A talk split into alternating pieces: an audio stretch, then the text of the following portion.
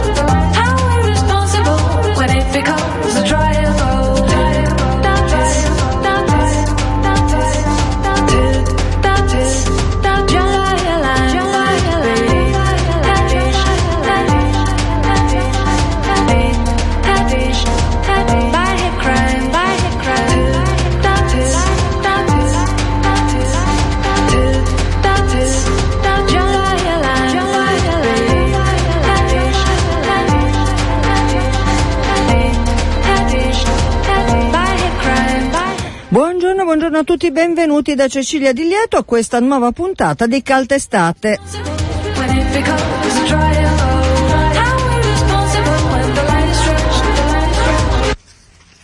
Beh, non so cosa succede a questo file perché si interrompe, ma eh, spero tanto che, eh, come dire, la cosa si rimedi, eh, casomai se c'è qualche tecnico che è all'ascolto può venire a soccorrermi, sono ben felice.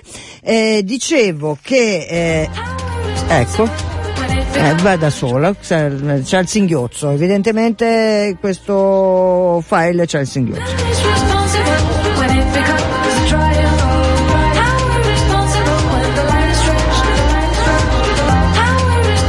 Dicevo che tante cose ho da raccontarvi anche oggi a proposito di quello che succede, di quello che in qualche modo è anche successo, quindi uno sguardo retrattivo e uno sguardo al futuro.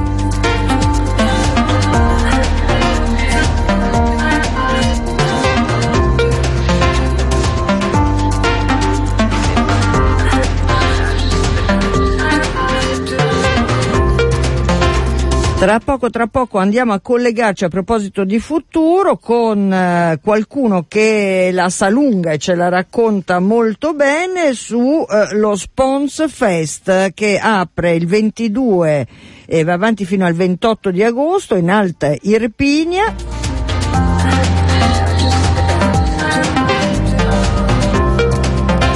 È eh, un festival voluto, diretto, vissuto, non so come dire, mettiamo tutti uti, uti necessari da Vinicio Caposella. Capossela.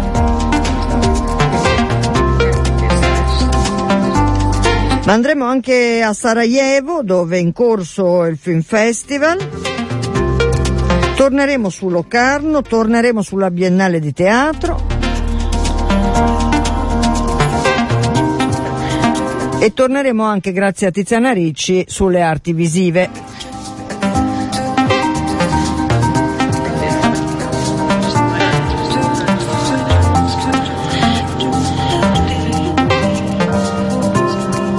E allora è giusto il tempo di collegarmi col nostro ospite e partiamo, partiamo in, in quarta.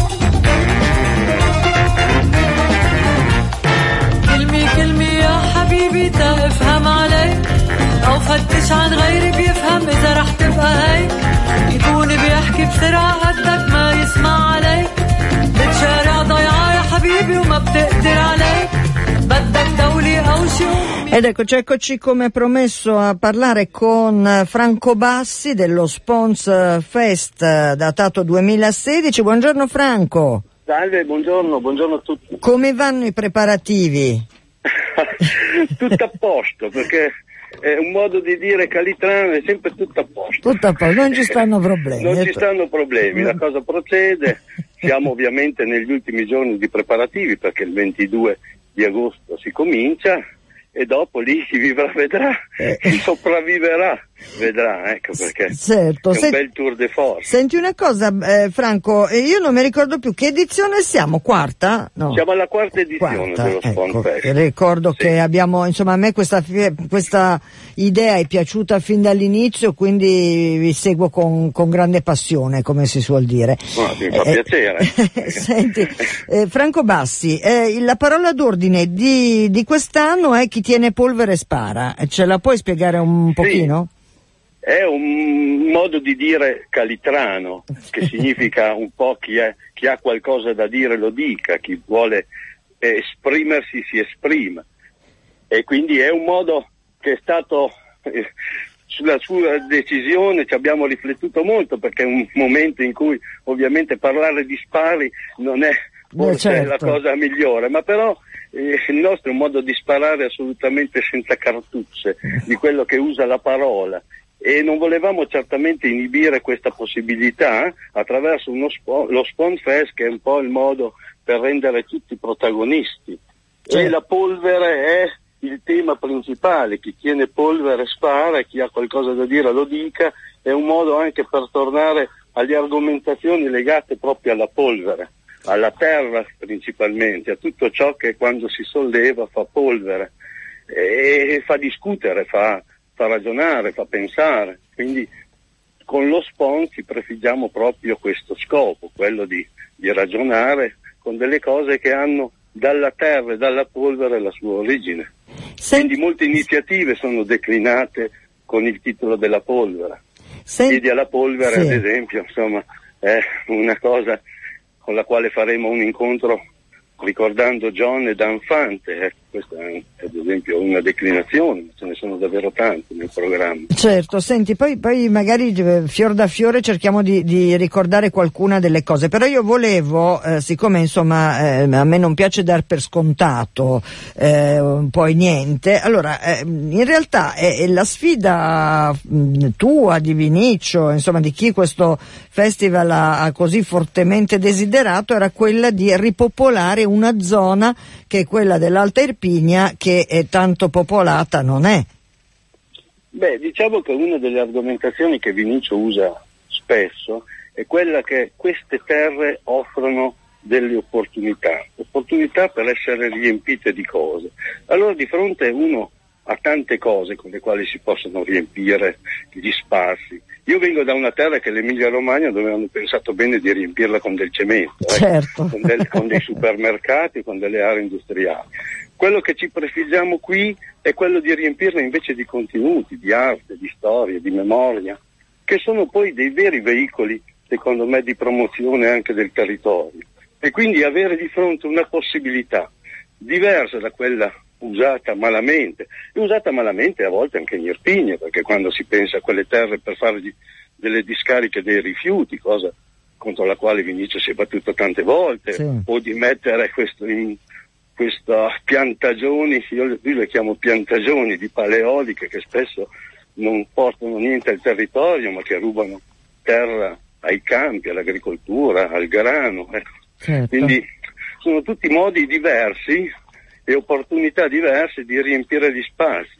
Quella terra è una terra di opportunità dove attraverso le opportunità che noi promuoviamo pensiamo si, ripossa- si possa anche ridare una speranza, un, un segno di inversione di rotta. Un'immigrazione al contrario, ad esempio, sarebbe, sarebbe una gran cosa. Certo. Senti, a questo proposito, ehm, eh, diciamo che eh, le edizioni, le, le, tre edizioni precedenti hanno avuto un uh, grandissimo successo eh, di, di, pubblico e di critica, come si suol dire, eh, al punto che quest'anno addirittura eh, si fa ripartire il treno?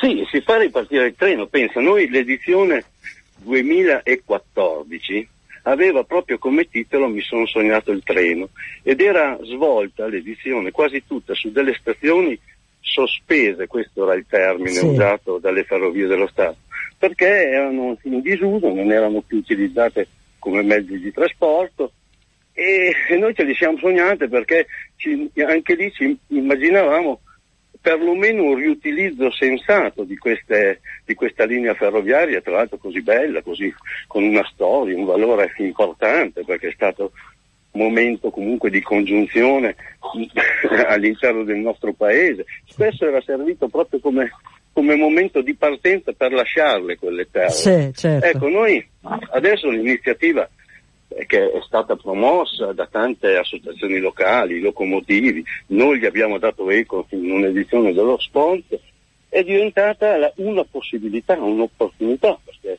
proprio il 22 riparte questo treno letterario con delle carrozze antiche del 1930 e che è un segnale, secondo me importante, di come anche questi treni possono essere riutilizzati per essere veicoli non solo di cultura, il treno letterario lo è di per sé, ma anche motori per il turismo, per una conoscenza diversa del territorio, per un diverso modo di muoversi, non usare l'auto, usare il treno, insomma, e che non possa essere un domani proprio anche un'opportunità di rientro e non proprio di partenza e di separazione. Eh certo. Senti, eh, Fran... È un sogno realizzato. Eh beh, beh direi, direi una, un una, bella, una, bella, storia, certo. Senti una eh, cosa, eh, Franco, approfitto ancora un po' qualche minuto di te, eh, mi, mi lasci approfittare, vero? Volentieri. Senti, eh, ci sono tantissime, eh, tantissime ospiti, anche per certi versi, no? Suonano quasi strani anni, eh, non so, Mario Brunello col suo violoncello che sarà presente, no? Eh, sì. Beh, Mario è una come, come, possiamo dire, un artista eh, straordinario e che vive comunque molto fortemente i contatti con i territori, no? in mente certo, eh, certo. sue esperienze in alta montagna o, o, o, un po' quando si muove, no? Mario Brunello. Mm, in questo caso tu hai, eh, ti ricordi in quale contesto è Mario? Beh sì, Mario Brunello suonerà all'Abbazia del Goleto, che è un posto veramente straordinario che si trova a Sant'Angelo dei Lombardi, chiuderà praticamente lo Sponfest, il suo concerto, perché è di domenica sera, domenica 28 agosto.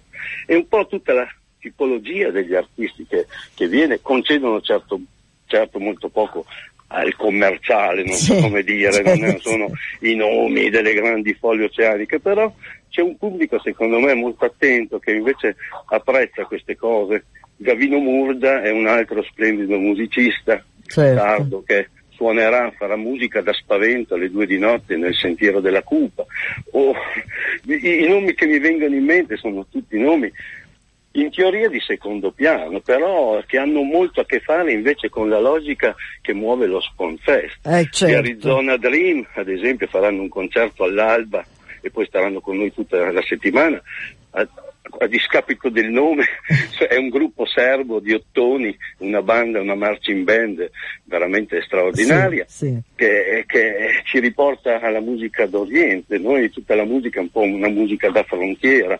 Io adesso ti parlo con, la, con quello che cerco di interpretare da Vinicio, che ovviamente sarebbe l'ideale. Eh, lo so, ma, ma sai che Vinicio è un ragazzo, come dire, difficile da acchiappare, eh, quindi prima o poi diciamo ce la diciamo farò. Eh. In un periodo molto impegnato, perché certo. sotto pressione. Senti una cosa, è, è solo per citare ancora eh, qualche nome, eh, ci sarà Mimmo Borrelli, che è un altro artista straordinario. Insomma, straordinario attore napoletano che metterà in scena una rappresentazione sulle polveri di, di vulcano Milano, le esplosioni, in un luogo bellissimo che è Borgo Castello. Quindi... Poi mi piace citare Paolo Rumis che viene a presentare il suo ultimo lavoro che ha fatto sulla via Appia, Sì. camminando e sollevando polvere, che è un altro modo per dare una declinazione alla polvere.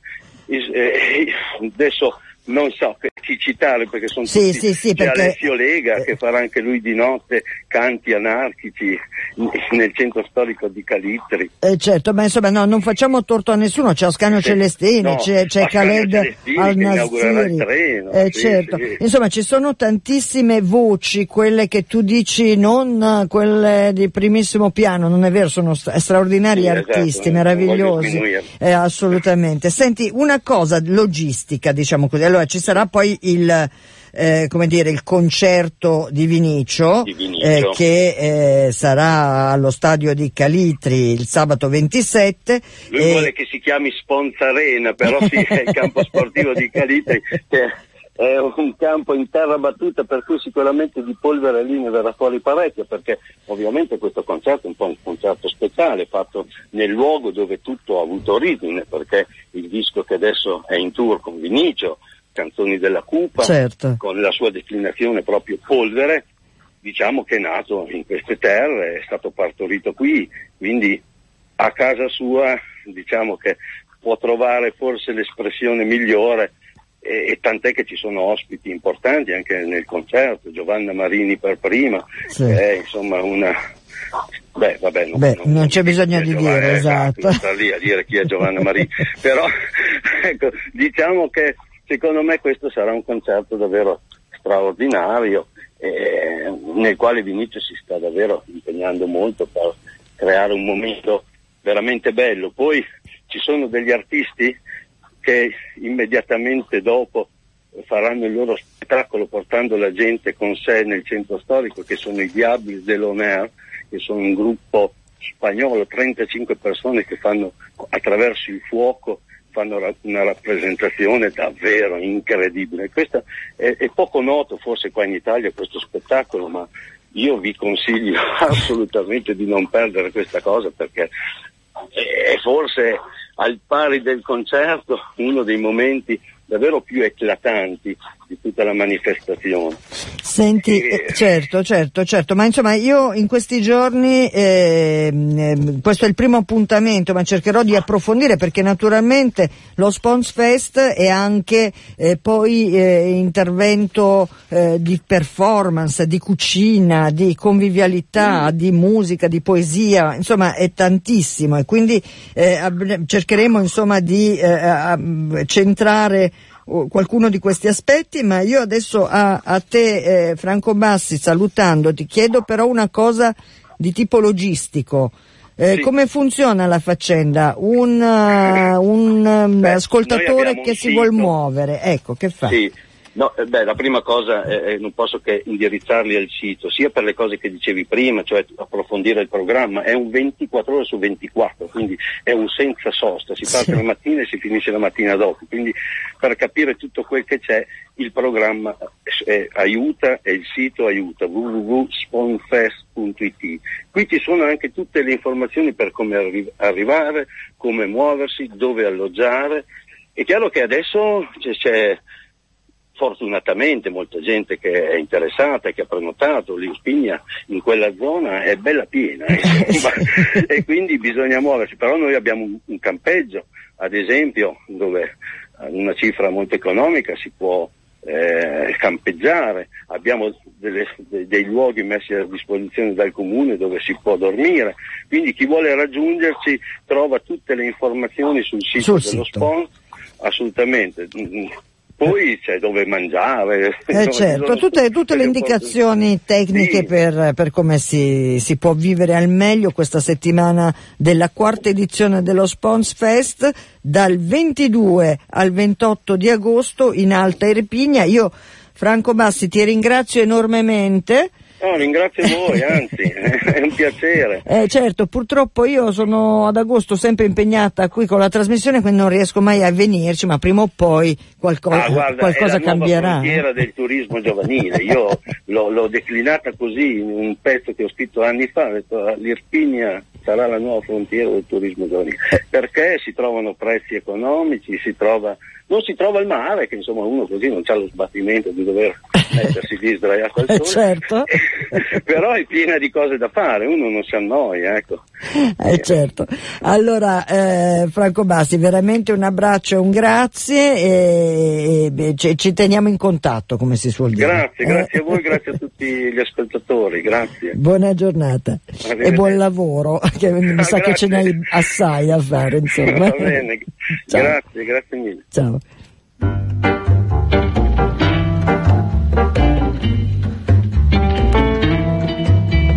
Con una rosa hai detto vienimi a cercare.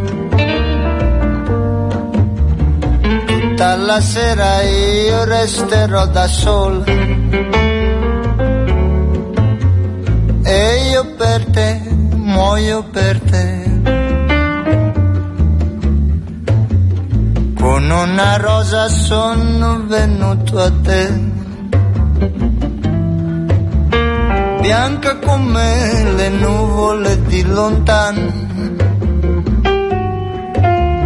come la notte amara passata in vano, come la schiuma che sopra il mare spuma. Bianca non è la rosa che porto a te, gialla come la febbre che mi consuma, come il liquore che strega le parole, come il veleno che stilla dal tuo seno. Gialla non è la rosa che porto a te. Sospirano nell'aria le rose spirano petalo a petalo mostrano il colore. Ma il fiore che da solo cresce nel rovo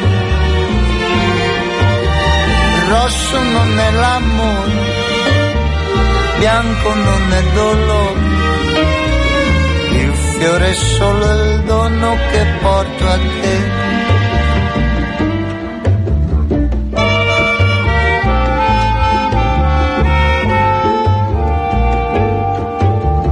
Rosa come un romanzo di poca cosa, come la resa che affiora sopra il viso. Come l'attesa che sulle labbra pesa. Rosa non è la rosa che porto a te, come la porpora che infiamma il mattino, come la lama che scalda il tuo cuscino come la spina che al cuore si avvicina. Rossa così è la rosa che porto a te. Lacrime di cristallo l'hanno bagnata.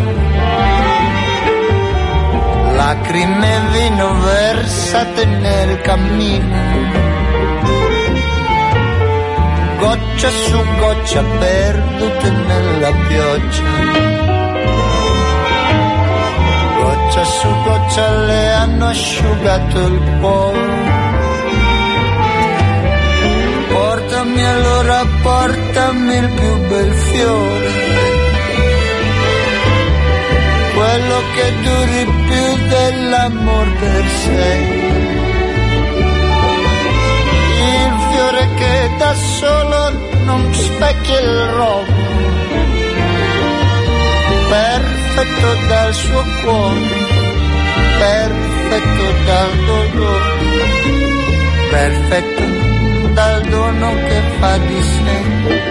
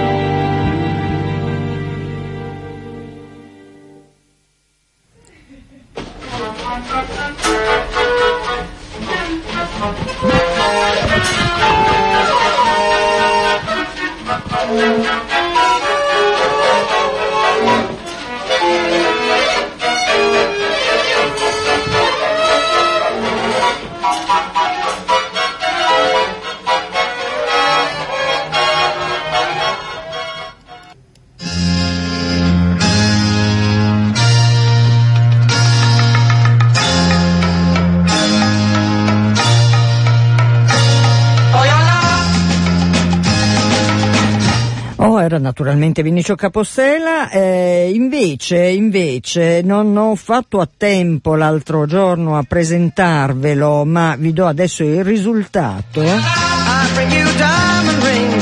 Ed è il processo eh, che si svolge in agosto a San Mauro Pascoli è una, una, serata in cui in realtà dei fini intellettuali si confrontano su una, eh, dire, un personaggio, una questione, non so, c'è stato il processo alla cucina emiliana, tanto per dare un'idea. Beh, insomma, eh, di volta in volta eh, si parla di qualcosa che comunque anche lì una questione legata al territorio. Quest'anno l'accusato era niente po' di meno che Giulio Cesare. Allora, io non sono riuscita appunto a, a farmi eh, raccontare la, la, storia, diciamo così, eh, ma eh, rimedio dandovi il risultato e la sentenza il eh, presidente del tribunale che era Gianfranco Mirogori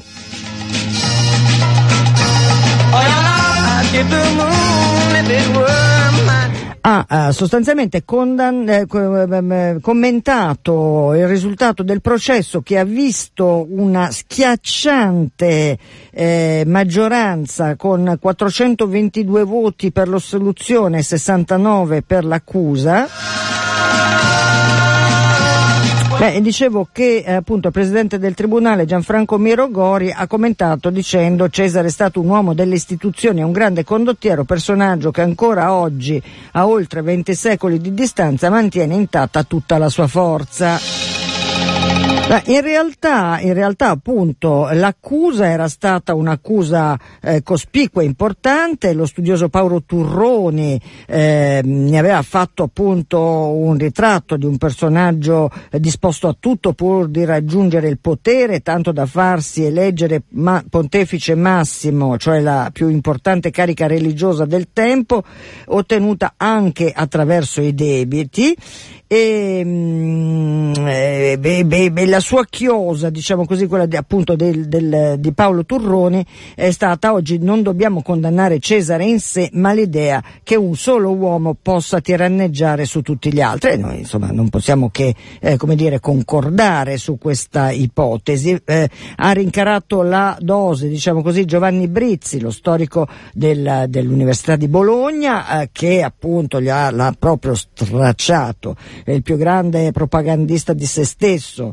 eh, la colpa più grave è stata quella di aver svuotato le istituzioni pubbliche con la sua sete di potere, il Senato salito a 900 membri adulatori privi di eh, una sua autonomia, il consolato asservito, insomma Cesare il grande narcisista che ha accumulato cariche, titoli e tutto quanto, insomma un personaggio del genere, secondo Giovanni Brizzi, il docente eh, dell'Ateneo di Bologna non poteva essere assolto. Nella difesa invece l'archeologa Cristina Ravara Montelli, eh, Montebelli eh, ha come dire, esaltato le qualità di eh, condottiero soprattutto eh, nel passaggio, nel momento del passaggio del Rubicone nel 49 avanti Cristo, eh, passaggio avvenuto diciamo col consenso dei soldati e dei popoli eh, che eh, le, le, le, le, truppe attraversavano ehm, ma diciamo che eh, sicuramente a, a, come dire, a, a, dare una mano a Cesare è stata la ringa finale di, dello storico Luciano Canfora eh, che appunto nella sua ringa finale diceva nessuno vuole nascondere il libro nero di Cesare e coprire i suoi mispatti come nella guerra gallica ma c'è un tratto che rende grande Cesare il suo attaccamento alle istituzioni. La lingua romana non contempla contempla la parola democrazia presente in quella greca e persino turca, tant'è che la Repubblica Romana, tanto decantata, era essenzialmente aristocratica e non certo democratica. Cesare si rende conto che era una struttura marcia e interviene contro di essa. Sembra difficile riscattare la memoria di un uomo assassinato perché reputato tiranno e inventore nella Costituzione romana di un'innovazione pericolosissima come la dittatura a vita. Entrambi, entrambi questi addebiti possono essere intesi come motivi positivi in un'ottica non moralista ed è per questa ragione che Cesare deve essere assolto. Questa è eh, la ringa finale di Luciano, dello storico Luciano Canfora, insomma eh, gli è andata decisamente bene a Cesare perché come, come eh, ho cercato eh, di raccontarvi, eh, insomma è stato assolto con 42, 422 voti contro i 69 che lo volevano condannato, il tutto a San Mauro Pascoli.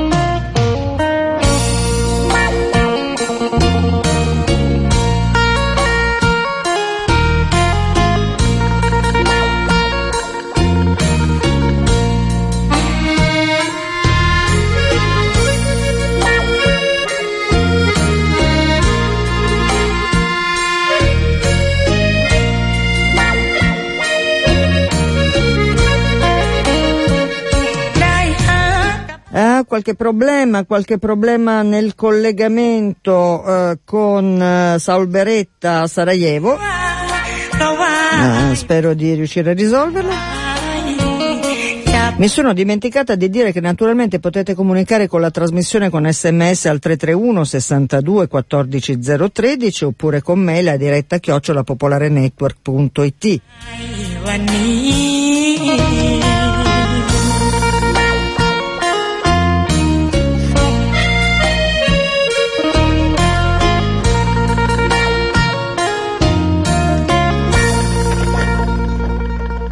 Mentre appunto cerchiamo di capire se, se si riesce a, a, sciogliere la questione le, relativa alla linea telefonica, eh, vi dico che eh, per il Festival internazionale di musica antica Milano Arte Musica, eh, che va avanti fino al 25 di agosto, eh, quest'oggi eh, alle 16.30, alle 18.30 e alle 20.30 eh, alla sala capitolare eh, del Bergognone alla Basilica di Santa Maria della Passione, sto parlando di Milano, eh, c'è eh, un concerto che si chiama Due Liuti ed è con Francesco Tomasi e Fabrizio Carta, appunto eh, naturalmente ai liuti.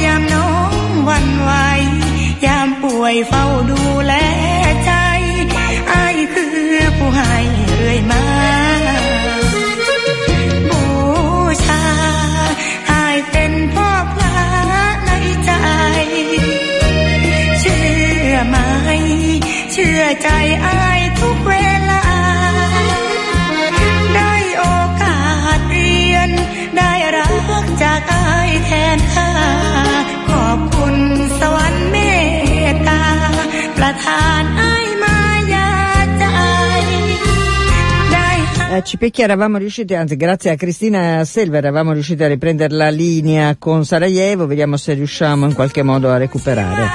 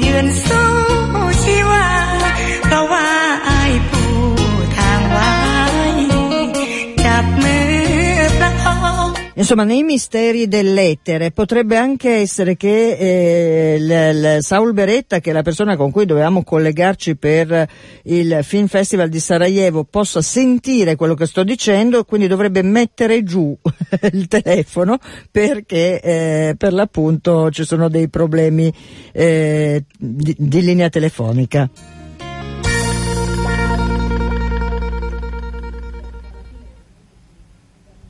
Eh, forse, forse può essere effettivamente che eh, sia stato eh, messo giù, non lo sappiamo, insomma in realtà adesso ci mancano pochi minuti alle notizie eh, di Popolare Network, ma eh, io non, non, non, adesso cercherò in ogni caso di rimediare in qualche maniera.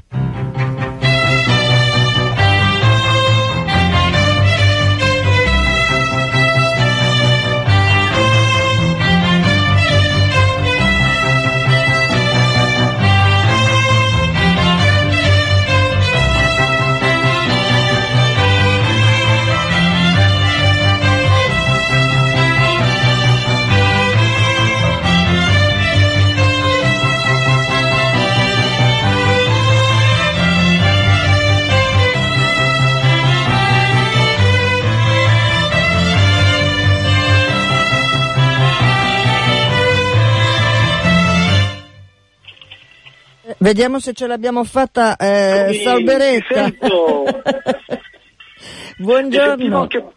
Vi sentivo anche prima in verità, ma voi non sentivate me? No, purtroppo non. Eh, tu sentivi la radio, era una questione radio, diversa, sì, sì, sì. sì. sì, Eh, mi spiace per questo eh, guaio eh, ed è la ragione per cui adesso siamo brevissimi, a meno, a, me, a, a, meno che tu non sia disponibile dopo il GR anche, eh, perché potremmo... Sì, io sono qua, non c'è problema. Allora, c'è senti... Una splendida qua a Sarajevo. Eh, senti, ehm, dici eh, in un minuto e mezzo mezzo, intanto eh, raccontaci di cosa parleremo.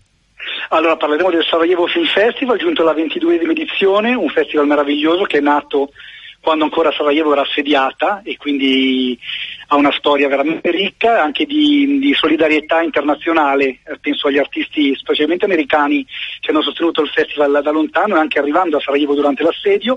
La ventiduesima edizione è in pieno corso, è partita il 12 di agosto e termina il 20, l'ospite di prestigio che è qua in città in questi giorni è Robert De Niro, niente po' di meno che eh, tantissimi film in concorso, il festival è soprattutto dedicato al focus eh, sulla produzione cinematografica dell'Europa sudorientale, quindi soprattutto i Balcani, la Grecia, la Turchia, l'ex Jugoslavia.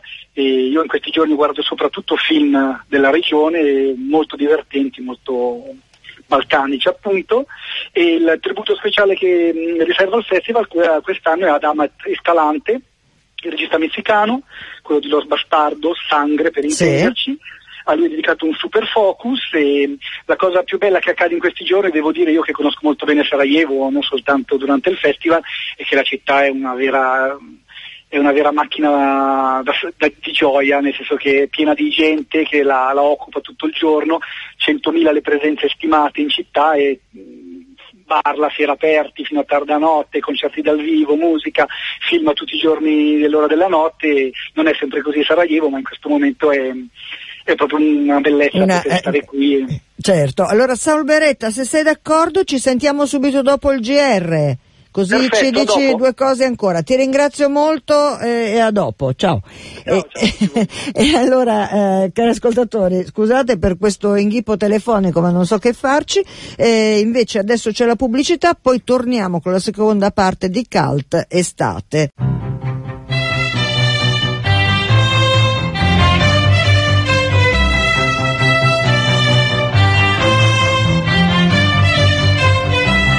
Eccoci, eccoci alla seconda parte di Calta Estate. Intanto, eh, prima di, di, di, tornare a Sarajevo e a Salberetta, eh, una risposta a Tiz che ha scritto un sms al 331 62 14 013 eh, perché dice ma il processo a Cesare è stato il 10 agosto, sarebbe meglio saperlo almeno sei giorni prima e non dopo. Tiz, hai ragione, ma io sono andata in onda l'ultima volta per l'appunto il 10 10 d'agosto e ho dato l'annuncio, avvisavo che c'era questo processo e torno in onda oggi, siccome insomma sono passati appunto 2000 anni o giù di lì, mi sembrava che la notizia fosse ancora, mh, come dire, papabile.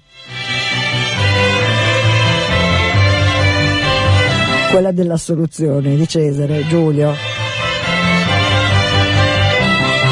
Ma torniamo, torniamo invece a Sarajevo. Grazie Saul Beretta per la tua disponibilità. Eh, Film Festival di Sarajevo. Allora, eh, qualche minuto c'hai, c'hai, mh, prima del notiziario ci hai illustrato un po' a grandi linee quella che è la, la, la filosofia del Festival di Sarajevo.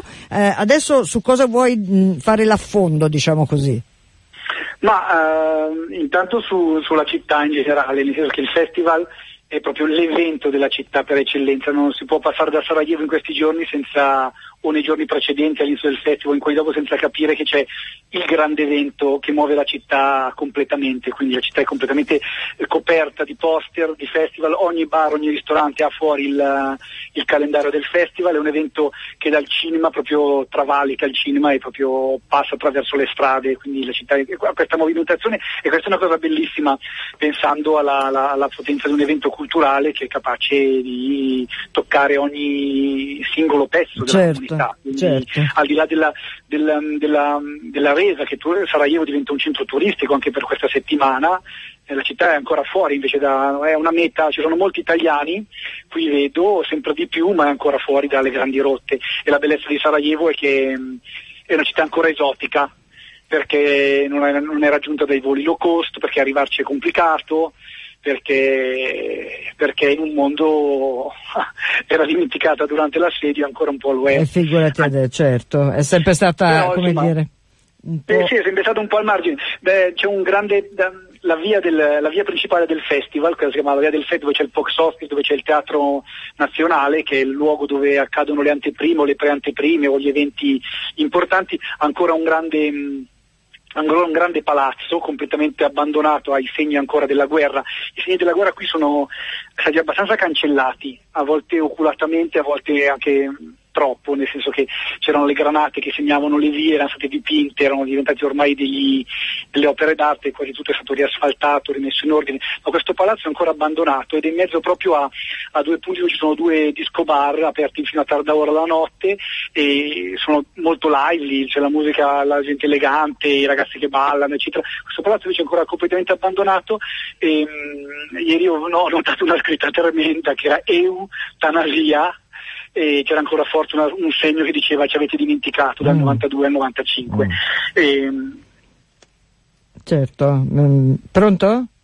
Sì, sì, sono Ah, qui. sì, sì, sì, sì, ecco. Quindi insomma questo è come dire il, il contesto in cui questo in cui si svolge il festival, certo. E devo dire che la guerra è ancora molto presente nella rielaborazione cinematografica, quindi difficile passare da un film che non, non la, non la tracci, non la delinei ed è anche stata una fonte di grande creatività. Io ho visto dei film incredibili qui, eh, difficilmente esportabili, difficilmente raccontabili perché il contesto è davvero complicato. Sì, sì. Sarajevo e la Bosnia sono un- un'entità multietnica, eh, la- il ricordo della, del- della- insomma, della dittatura o della, della dittatura di Tito è ancora presente, oggi più ancora che vent'anni fa probabilmente.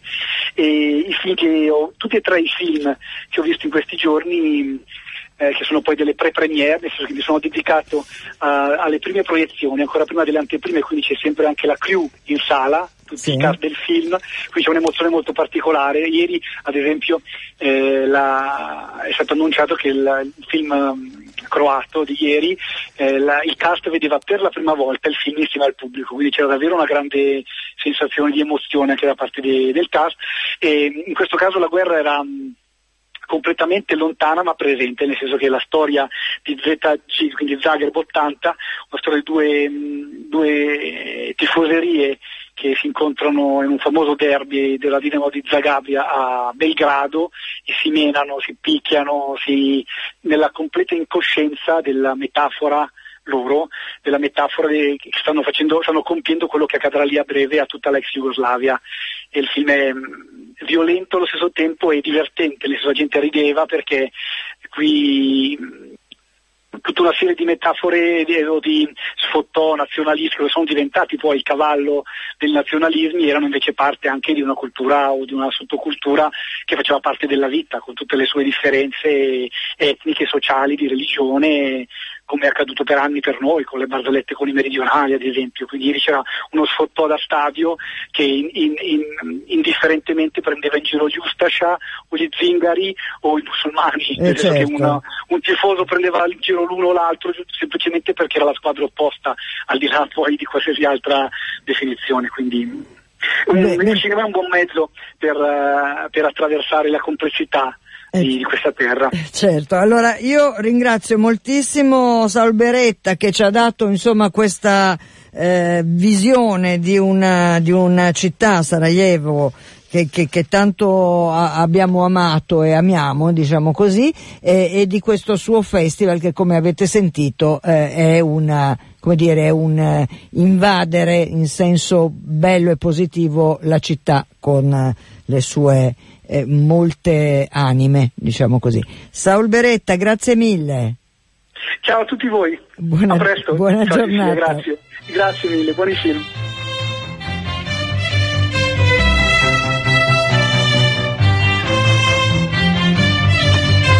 E a proposito di film, ehm, sapete che si è concluso il Festival di Locarno questo fine settimana, ma eh, grazie a Barbara Sorrentini noi possiamo tornarci, ci torniamo con eh, delle voci, in questo caso eh, quello che vi proponiamo è un'intervista a Carlo Sironi che è il regista eh, di Valparaíso eh, che eh, ha ricevuto una menzione speciale per il miglior cortometraggio video. E quindi noi adesso ci andiamo a sentire per l'appunto eh, Carlo eh, Sironi.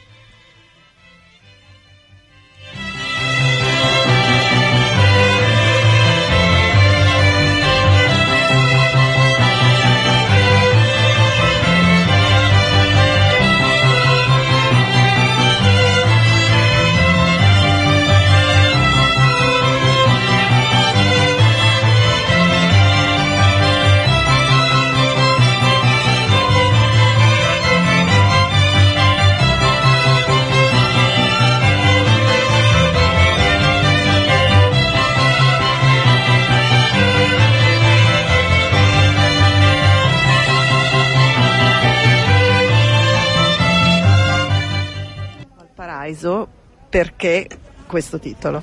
Il titolo è, è una città eh, appunto cilena, è un porto cileno. Nella nostra idea eh, di costruzione del personaggio, insieme a Manuela Martelli, che è l'attrice, eh, io appunto ho scritto questo lavoro proprio pensando a Manuela già, insomma non ho fatto un percorso di casting ma un percorso inverso. Cioè l'ho vista in un film cileno ambientato in Italia, ho scoperto che parlava bene l'italiano e ho scritto questa cosa per lei, ovviamente l'idea c'era già. Nella costruzione del personaggio, che è, che è un- appunto un'immigrata cilena che, in- eh, che vive in Italia, il film inizia in un centro di identificazione e espulsione a Roma, nella nostra idea lei veniva da Valparaíso e diciamo che il suono del che corrett- correttamente è Valparaíso, ehm, anche il suono, diciamo, la Valle del Paradiso faceva da contrasto alla storia del cortometraggio, quindi ci sembrava interessante. È un cortometraggio di finzione, ricordiamolo anche poi per chi lo vedrà, però la storia insomma è assolutamente vera, plausibile, realistica. Ti sei documentato come l'hai scritta? L'idea, diciamo, avevamo due idee di partenza. Da un lato, appunto, quella di raccontare eh, i baby box, che sono le moderne ruote degli esposti, cioè luoghi anonimi all'interno degli ospedali, e ce n'è uno solo a Roma in cui è possibile abbandonare il proprio figlio in anonimato. E dall'altra, l'idea che ci è venuta con la sceneggiatrice Giulia Morigi è stata quella di eh, raccontare la condizione dei centri di identificazione e espulsione in Italia che hanno delle legislazioni molto particolari. Eh, appunto sono centri eh, di vera e propria detenzione per immigrati clandestini che, che non hanno il permesso di soggiorno che attendono là di essere rimpatriati. Il- il per- ora il periodo massimo è di tre mesi prima era da sei a nove mesi. Quindi sono dei lunghissimi diciamo limbi in cui questi- queste persone sono chiuse sono, sono detenute non sapendo quale sarà il loro destino. Allora ci sembrava interessante diciamo, partire da, da- dal- da un centro di identificazione e espulsione e, e- e trovare un'anomalia, cioè una ragazza che rimane incinta all'interno di un posto in cui cu- tutto questo non dovrebbe accadere e soprattutto in cui appunto uomini e donne sono divisi e quindi un'anomalia. E come viene gestita questa anomalia dallo Stato? Tra l'altro non si sa come lei rimane incinta, vabbè, ed è giusto così. Eh, siete entrati all'interno di uno di questi CIE?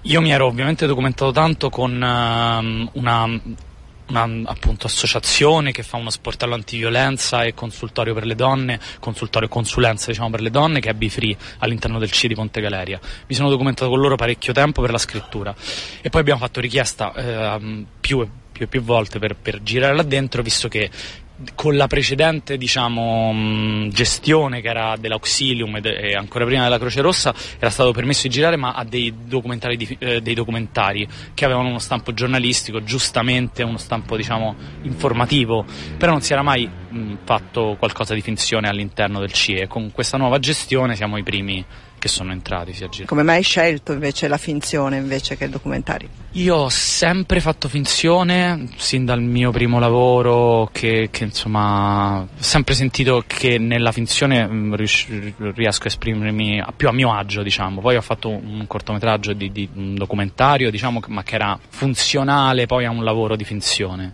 E Qual era? Il mio primo lavoro eh, si chiama Sofia ed è stato appunto al Torino Film Festival un po' di anni fa e dopo di questo conoscendo varie storie, perché era in qualche maniera legato alla condizione dell'autismo, eh, ho fatto un documentario che si chiama Il filo d'Arianna su un rapporto fra una madre che insegna, insomma, che cerca di insegnare a parlare a sua figlia appunto autistica. Quando hai iniziato a fare cinema e se appunto i, i primi lavori che hai fatto sono stati la spinta per fare cinema? No, in realtà io volevo fare fotografia, quindi ho iniziato come fotografo, poi un po' come fotografo sul set, eh, come assistente poi volendo, volendo, fare il direttore della fotografia ho lavorato come video assist, come aiuto operatore, iniziato come assistente operatore, là ho capito che forse non ero adatto alla fotografia e ho incominciato a fare l'assistente alla regia e poi verso... Quindi ho lavorato diciamo parecchio prima di, di mettermi a fare il regista, quindi verso i 25 anni ho incominciato 25 anni ho cominciato a fare il mio, insomma, il mio primo cortometraggio. Prossimo lavoro è già, è già, in essere, insomma, che stai pensando a qualcosa? Stiamo lavorando con Giovanni Pompili di Chino Produzioni a, a un, al, al mio primo lungometraggio, abbiamo chiuso ora lo sviluppo abbiamo preso lo sviluppo del MIBAC e del MIBAC Sensei e la Film Commission dell'Alto Adige, quindi diciamo abbiamo chiuso la scrittura ci appronteremo a iniziare il casting e tutto il percorso di produzione. Il film si chiama Sole, è un titolo adesso provvisorio ma che ci, che ci interessa molto e ci, insomma stiamo lavorando in questa direzione da, già, da, da più di un... Ci terrete informati allora. Assolutamente sì, grazie, grazie. mille, grazie a te. Ciao. Ciao. E, questo, e questo era Carlo Sironi, Carlo Sironi al microfono di Barbara Sorrentini da Locarno.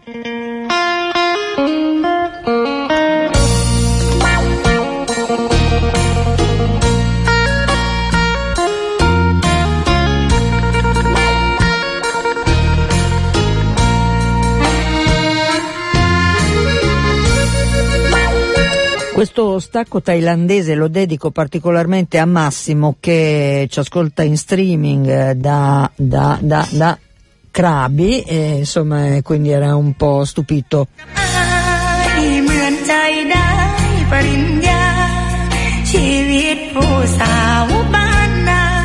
Dallo stacco thailandese per l'appunto di Caltestate.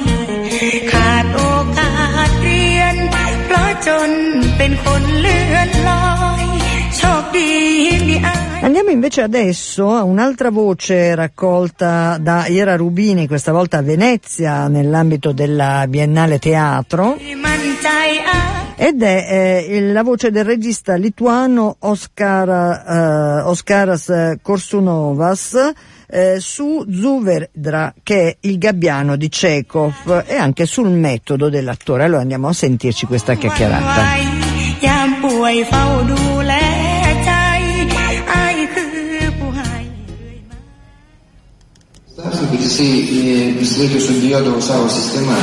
Vieną kartą į metus pasakydavo, kad šiaip tai visa šita sistema tai yra kažkokia nesąmonė. Una delle cose più interessanti di Stanislavski era che rimetteva sempre in questione il suo sistema e almeno una volta all'anno diceva che il suo sistema era una cavolata totale. Toksai, kaip žinia, Stanislavskis sakydavo, toks kaip, kaip lakmusis tikrumo, tai būdavo, kai sakydavau, tikiu arba netikiu, vat, tikiu to sceninio veiksmo arba netikiu. Una delle leggende che si tramandano, delle cose principali che viene detta di Stanislavski era che suo, la sua catena di tornasole, il metodo per riconoscere una cosa era il studio dire ti, eh, vieni, vero, cioè credo o non credo a quello che sta avvenendo. Tas labai tapo tokie, tokie vos nekeiksmažodžiai, reiškia, visi taip sakydavo, tikiu, netikiu, tikiu, ką aktoriai daro, netikiu, tikiu, netikiu. È diventato quasi una sorta di maledizione, una parolaccia, credo, non credo, di Stanislavski, alla- all'azione scenica, intendo. E, kaip Stanislavskis atėjo į bažnyčią, ilgai, ilgai sėdėjo bažnyčioje ir sako, nu netikiu.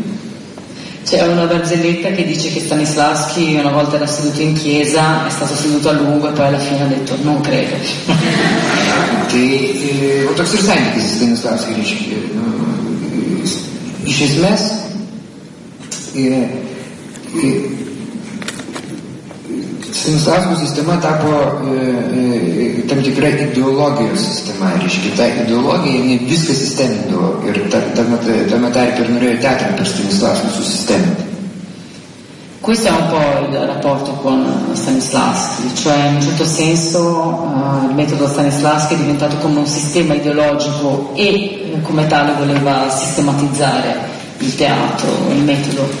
Vat yra toks įdomus dalykas, kad e, vat šita žuvėdra, būtent pastatymas, e, su ją e, visiškai sudarė ketvirtą sieną, e, bent jau Rusijoje ir, ir, ir, ir, ir buvusi Tarybų sąjunga ir apskritai didelė dalim visam pasaulio teatre.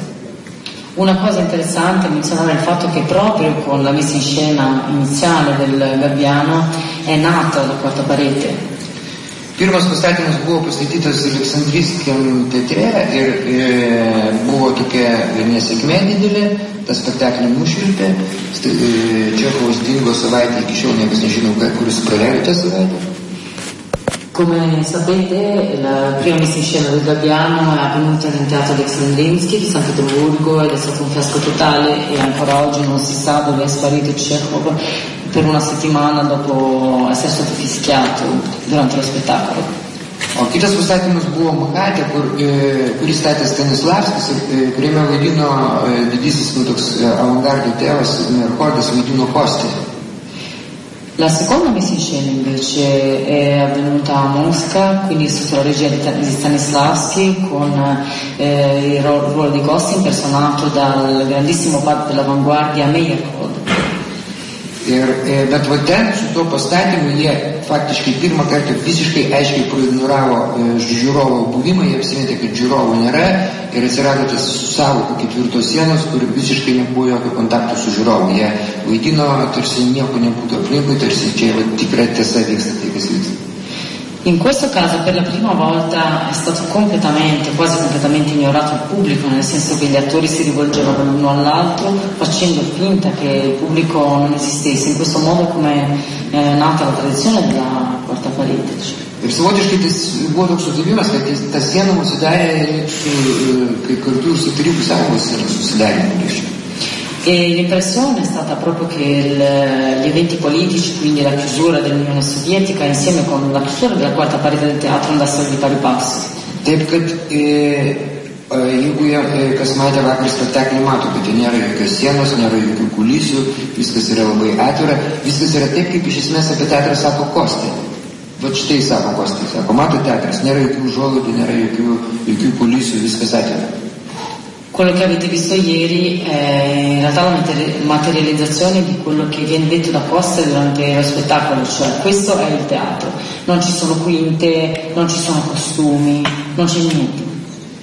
Tai yra, e, ta prasme, tai šitas spektaklis, aišku, ir šitas pastatymas yra toks, ne, ne tai, kad Stanislavskiškas, jis yra, yra antistanislavskiškas.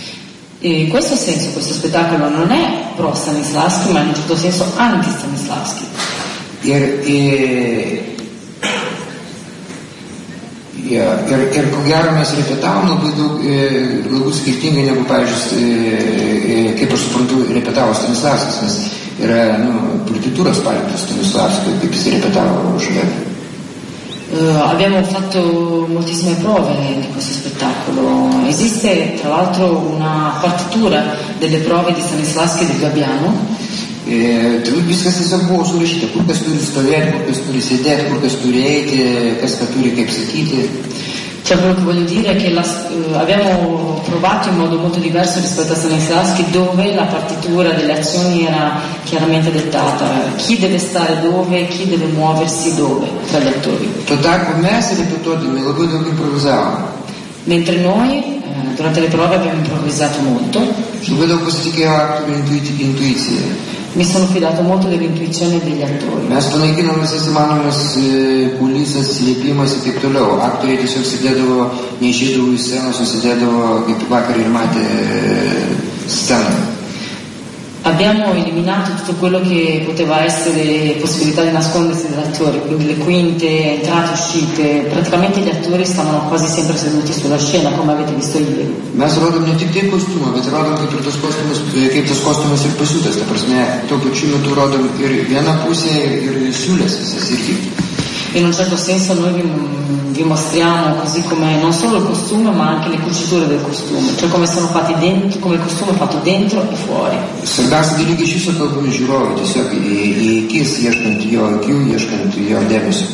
Le cose più importanti vengono dette allo spettatore direttamente negli occhi, cercando lo sguardo, il contatto visivo con l'attore, occhi negli occhi. Jo, ir čia yra, aišku, kitas dalykas, kad kažkiek žinoma, ir galima sakyti, kad ta sistema tokio sąmoningumo, tarkim Stanislavskiško, čia jau jo geroji pusė, reiškia įsisąmoninimas.